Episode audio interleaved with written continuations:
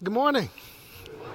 Good to see you guys. Good morning to everyone online. I hope you guys are doing well. Good morning to the Farmington Hills family.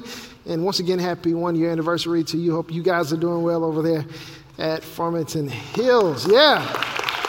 Y'all a family, two churches, one location. Love you guys over there. We're going to continue in our series to the book of Nehemiah today. So before we go any further, let's, let's pray to our God this morning. Father God, we come to you in your Son Jesus' name. God, thanking you for this opportunity to gather and sing songs like we did this morning. Oh, what a Savior. God, we, we give you the glory and the honor and the praise. And we give you our attention, God. God, I pray that you would move me out of the way. I pray that I would decrease and that you would increase and be made much of in the lives of your people. God, you know what they need, you know what they're going through. God, speak to their hearts, impart your word into our lives. God, minister to us by your Holy Spirit. We're desperate for you. It's in your Son, Jesus' name, that we pray. Amen. April 3rd, 1963, or 68, sorry, I got that wrong. April 3rd, 1968, Dr. Martin Luther King Jr. gave his final speech in my hometown of Memphis, Tennessee. My mom always tells me about this story. She lived in downtown Memphis, so she wasn't too far away from where Dr. King was speaking that night on April 3rd, and she wanted to go see him. And she always would tell me the story of wanting to go see him, and, and uh, my grandmother wouldn't let her go because it was a stormy night, the weather was bad, and it was raining. And my mom said, I want to go see him, I want to go see him. But uh, my grandmother didn't let her go that night. But many other people did, and people lined up in the rain to see Dr. King. Dr. King was sick that night. He was very under the weather, he was fatigued from leading and from being sick in general. He just was tired and he just wanted to stay in that night and let someone else speak that night. Well, his friends called back to the hotel. They said, Martin, Martin, you have to get down here. You have to get down here. These people are waiting on you and they want to hear from you. I know you're not feeling well, but you have to speak tonight. And so, sure enough, Dr. King gets there, and this drenched crowd is looking to him for some hope. They're looking to him for some source of hope. And he's tired and he's fatigued, but he speaks extemporaneously off the cuff, no notes for 43 minutes straight. And before collapsing to his seat, he says these words. He says, Well, I don't know what will happen now. We've got some difficult days ahead. But it really doesn't matter with me now because I've seen the mountaintop. I've been to the mountaintop and I don't mind. Like anybody, I would like to live a long life. Longevity has its place, but I'm not concerned about that now. I just want to do God's will. And He's allowed me to go up to the mountain, and I've looked over and I've seen the promised land. And I may not get there with you, but I want you to know tonight that we as a people will get to the promised land. So I'm happy tonight. I'm not worried about anything. I'm not fearing any man. Mine eyes have seen the glory of the coming of the Lord. I've always wondered where did he get the nerve? Where do people like him get the nerve and the courage? Where do you get the nerve and the courage? Dr. King gave that speech and stumbled back into his seat from fatigue. And the next day, he would lose his life to an assassin on April 4th, 1968. Where did, where did, he get the nerve? Where did he get the audacity? Where did he get the courage? And where do people like him get the courage and the nerve? Look no further than his speech to find the answer to that question, I believe. Dr. King said, I've looked over and I've seen the promised land. Mine eyes have seen the coming of the glory of the Lord. The glory of the coming of the Lord. I, have seen it. See, a mountaintop is a place of perspective, it's a place of vision. When you're standing on the mountaintop, you can see things that you normally wouldn't see. Dr. King was a man of vision.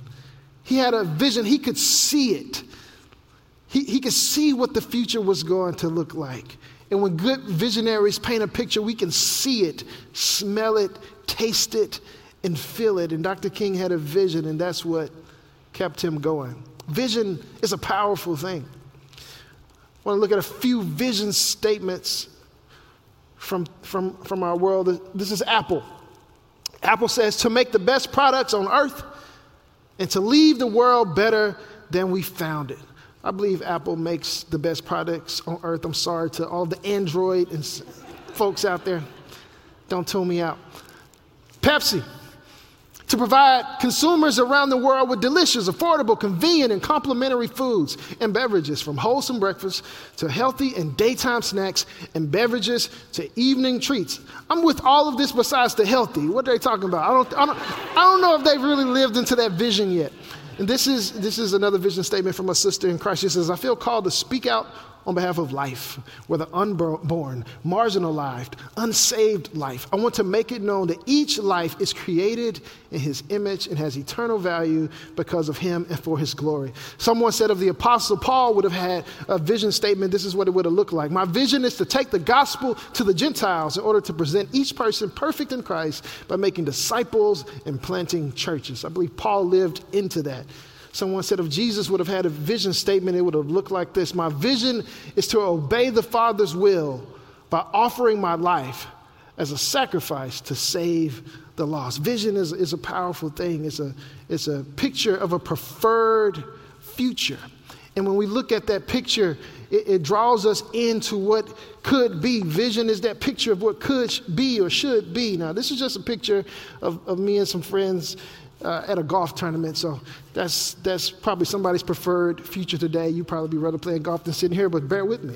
Uh, but vision is a picture of a preferred future. This is what could be or should be. And, we have, and when we have that picture, we, we lean into it and, and we follow in on that vision. Here's what I want to say though vision is not something reserved for corporate executives and religious leaders and CEOs because God is the giver of vision. And when you spend time with God, He will give you vision and direction and clarity for your life. He gives it generously. He wants us to seek Him for our lives. And so there is so much vision potential in this room, so much vision potential online and at Farmington Hills because God is the giver of vision and we have access to Him and we can seek Him for whatever we need and we can seek Him for the direction of our lives. I've, I've talked with some of you about some of your, your vision for, for your life. Some of you have said, I have a vision to make my retirement years about Jesus. My retirement years aren't going to be all about me and about leisure. My, my retirement years, I'm going to dedicate those years to, to, to ministry and serving others in some kind of way and loving others. And I, have talked with some of you who, who've said that. I've talked with some of our high school students who said they have a vision for, for seeing their classmates come to Christ. So they want to start a Bible study at their school. I've talked with some of you who, who said that. Uh, some of you said, I, have a vision for, for breaking generational curses in my family. And maybe my, my parents didn't, didn't uh, do it a certain way, but I have a vision for something different for, for my family. And that vision, when we see it, vision gives us the nerve to start and the heart to finish. When we, when we have a picture of it, of that preferred future, and after we've spent time with God and sought His face and aligned our heart with His, Vision gives us the nerve to start and the heart to finish. But here's something else about vision. When you have a vision from God, the reality is you're going to deal with some level of opposition. It's just going to come.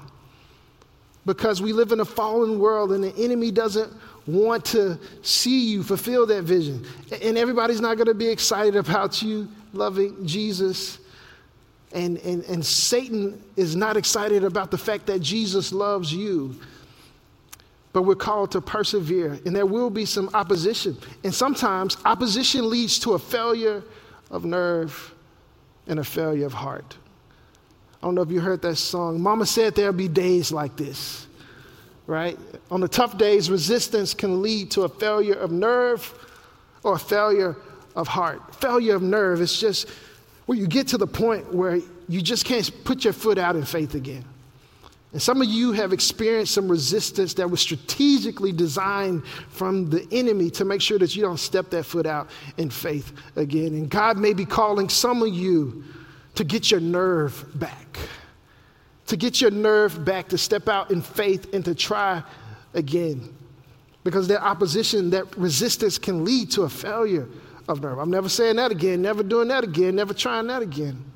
Or sometimes it can lead to a failure of heart where you just get worn down. And God may be calling some of you today to re engage your heart again. Don't, don't go at it half hearted, don't go at it halfway. Put your whole heart in it again. And sometimes you have to look at that vision to remind yourself why am I doing this again? Why, why did we start again? That's right, we had a vision. We had a vision for that thing. Vision gives us the nerve to start and the heart to finish. I want to look at Nehemiah's story. He's a man of vision. This is a story of vision, but this is a story also of per- perseverance. This is Nehemiah. He says, The king said to me, What is it you want? Then I prayed to the God of heaven. He's seeking God once again for that vision. Then I prayed to the God of heaven and I answered the king. If it pleases the king, and if your servant has found favor in your sight, let him send me to the city in Judah where my ancestors are buried so that I can rebuild it. Nehemiah had a clear vision. He was going to go back to his hometown of Jerusalem and he was going to rebuild his city that had been decimated and destroyed. And he was going to rebuild the wall God had given him a clear vision, and now he has to lean into it. But Nehemiah is going to go through the leadership journey that many have gone through before him, and many will go through after him. And maybe you're going through this leadership journey as well. That leadership journey begins with awareness. You're made aware of something. God brings something to your attention, and you see it. And in that moment, you have the decision to either ignore it or to slow down and pay attention to what's happening. And the next step in that journey is the burden. You have the awareness of the problem, but God grips your heart. You just can't look at it. You just can't see that and walk past it, but, but you have to do something about it, and so you're burdened. You just can't sleep at night without thinking about it. And then next, God gives you vision. You have the awareness of the problem. You've been burdened in your heart by the problem, but God gives you some vision. He, he shows you what it looks like for you to be a part of his solution and his redemption of that broken problem in the world. So the leadership journey begins with awareness, burden on the heart, vision, but then now you break it down into strategy. And we see this with Nehemiah and his story. He, he heard about the city walls that had been burned with fire. But then he, he, he got the vision, he got the burden, but then he breaks all of that down into, into a clear strategy and plans. And the people begin to actually work on it and they can see it now because they've been given clear strategy and plans for how to accomplish this task. And once you get the strategy, then you get the courage because you, you, are aware, you have the burden, you have the vision, you have the strategy, and now you have the courage to actually step into it. And we, we, we talked about that last week when we said, let us start rebuilding. Because you have the strategy, now you got the courage to step into it. But here's what we're going to talk about today. Even after you've had all of that, you still have to have that grit to persevere and keep going because opposition is going to come. And Nehemiah and his people are going to need some grit. They're going to need some Detroit Lions, Dan Campbell level grit because they're going to face some opposition. For the rest of our time, I just want to talk about remaining faithful through resistance because we're going to deal with some resistance. The enemy is going to shoot arrows. He's, he's going to come at you. He's going to send things your way. But you're going to have to decide whether or not you're going to give your attention to the vision, to the picture of that preferred future, or you're going to focus on the resistance. Because it's there, it's very real. Can't necessarily ignore it. But what are you going to elevate? What's going to, priori- what's going to be a priority for you? What are you going to prioritize? Are you going to prioritize the resistance, or are you going to prioritize and focus on the vision? We're going to see how Nehemiah does this and how he presses in through the resistance. So Nehemiah and his people are going to experience ridicule.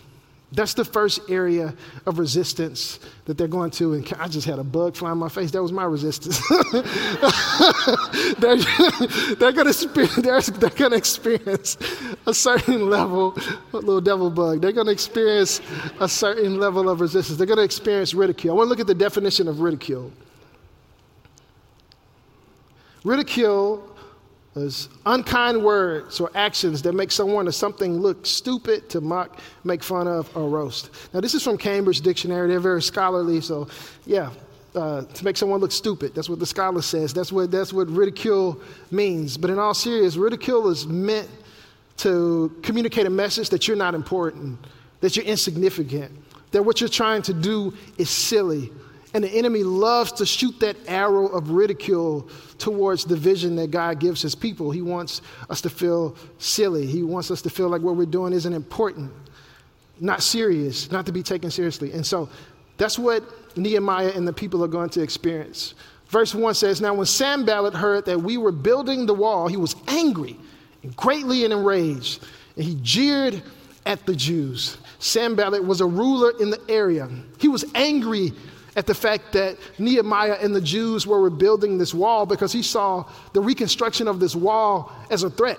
If the Jews would be restored to strength again, and if they would restore their power again and be stable again, well, maybe they would be some kind of threat towards him.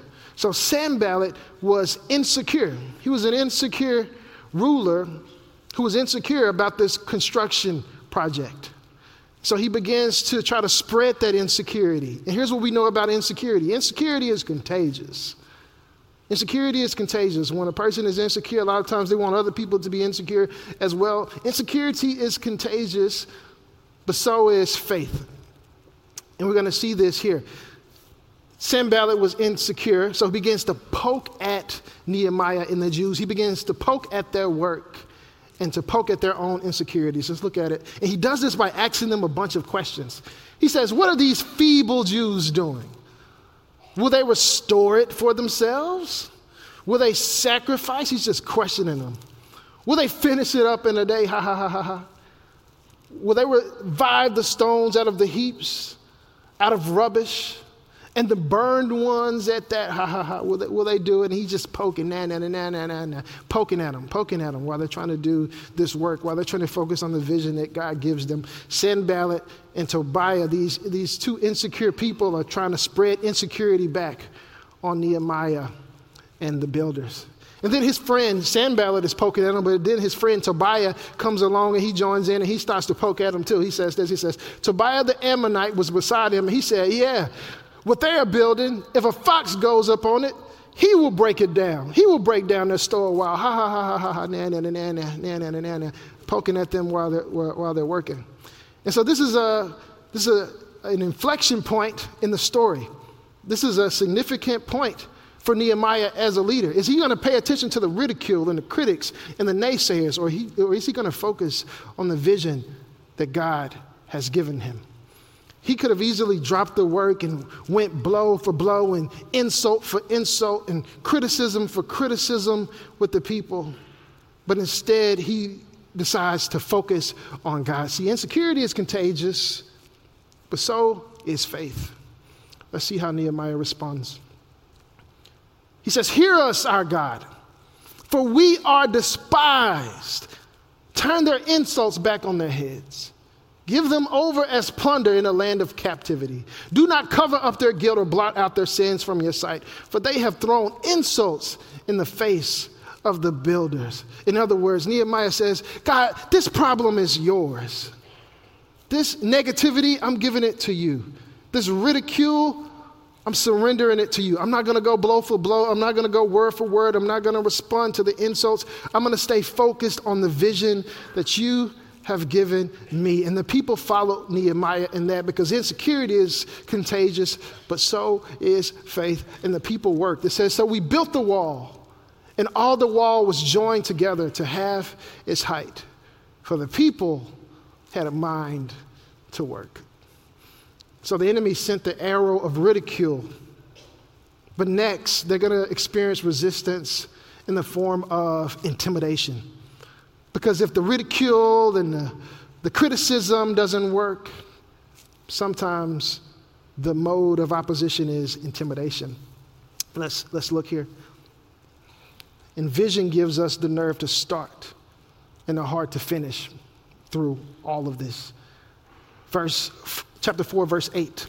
It says, They all plotted together to come and fight against Jerusalem and to cause confusion in it. And they all plotted together to come and fight against Jerusalem and to cause confusion in it. There was a plot for an invasion. So this is beyond just words now. Now the opposition is saying, if you don't stop, we're going to come and we're going to take your life. If you don't stop, we're going to physically put our hands on you. And when the various people in, in, uh, in Jerusalem heard this, they were frightened. They were, they were afraid. They were legitimately scared because this was a legitimate threat. Their friends and family outside of Jerusalem said, Have you heard what they're doing? They're planning and plotting an attack against you. Get out of there. That wall isn't that important anyway. Stop the work. I know that you feel like God told you to do that, but you need to stop. You need to get, you need to get out of there.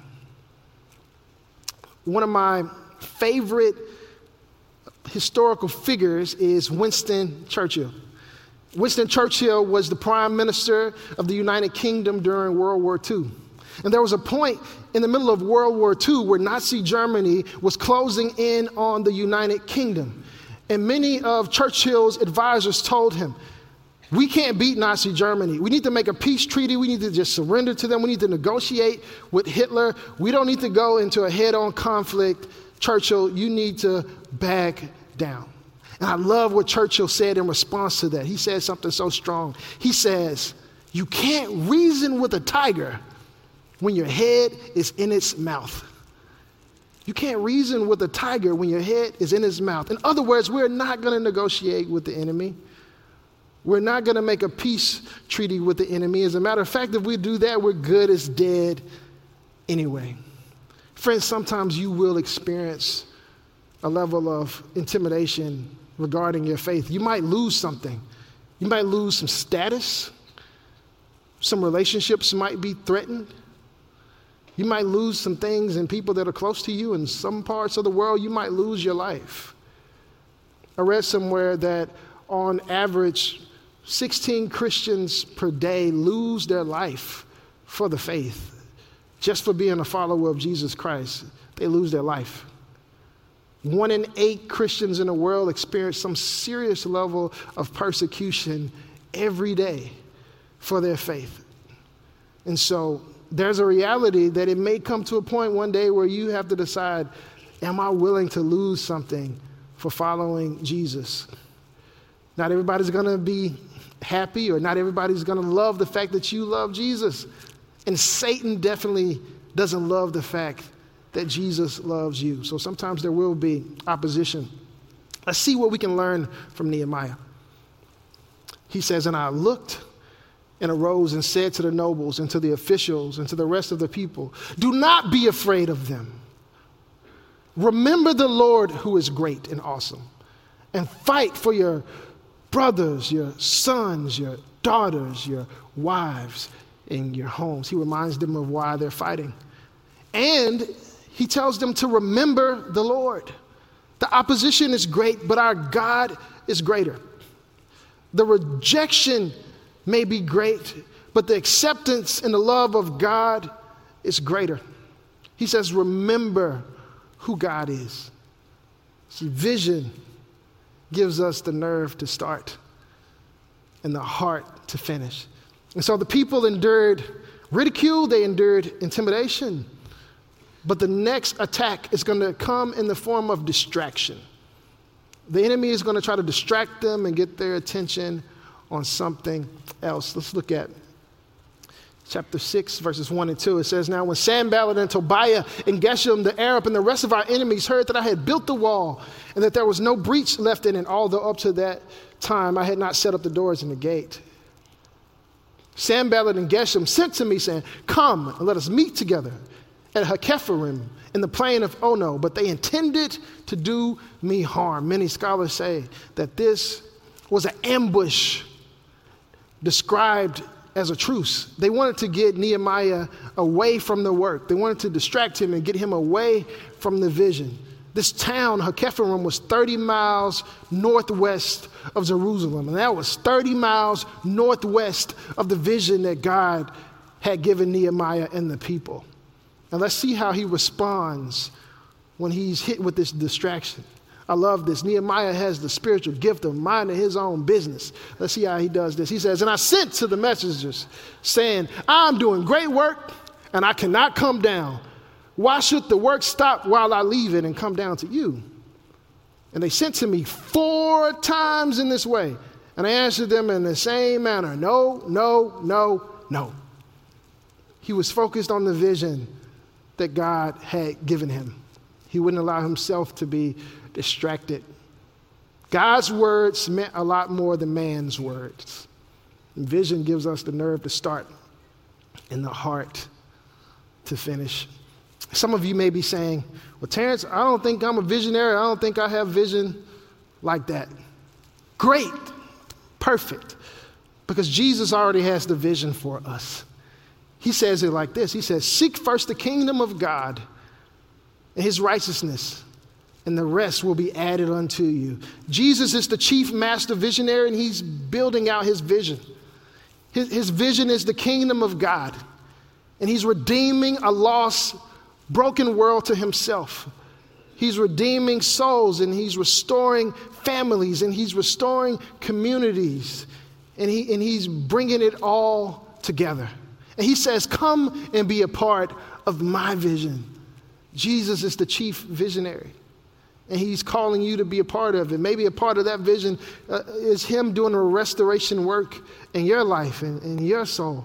Maybe a part of that vision is Him sending you out to be a part of something that He's doing in the world, to be a part of His kingdom building. He's the chief and the master visionary. And He endured the shame of the cross for this vision. Just like Nehemiah and the people were intimidated and ridiculed, Jesus was intimidated and ridiculed on the cross. And as his blood was shed on that cross, he could have gotten off of that cross. He could have stopped that and, and, and, gotten away from that situation and pulled himself out of the cross and not had to endure that shame, but he had a vision. So he endured the shame on the cross.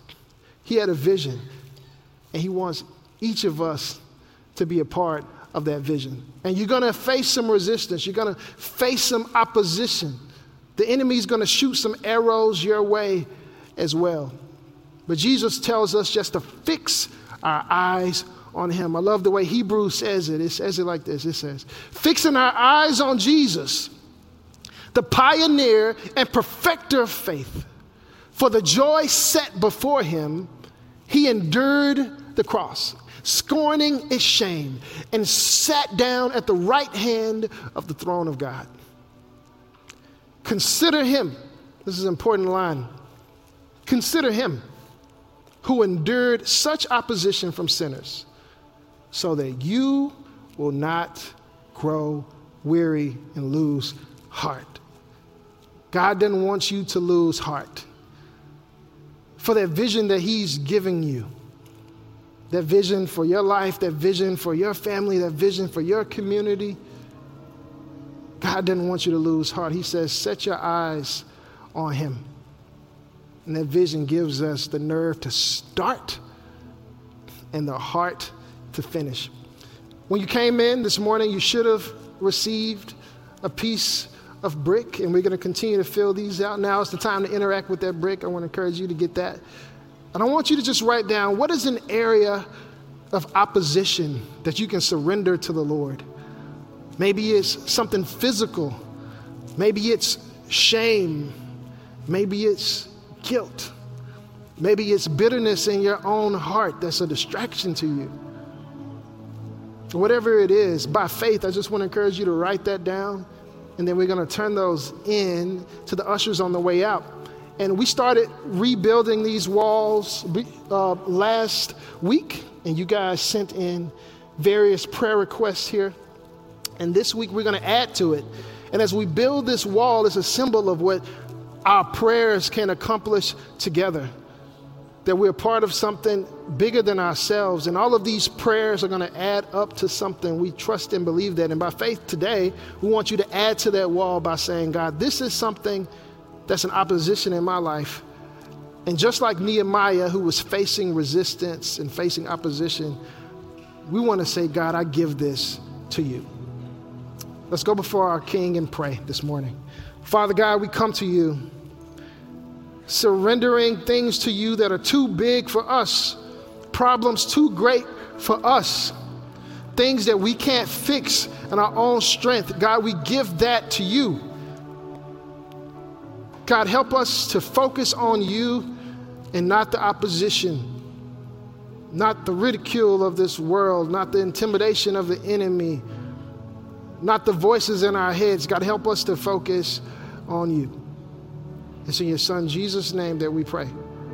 Amen.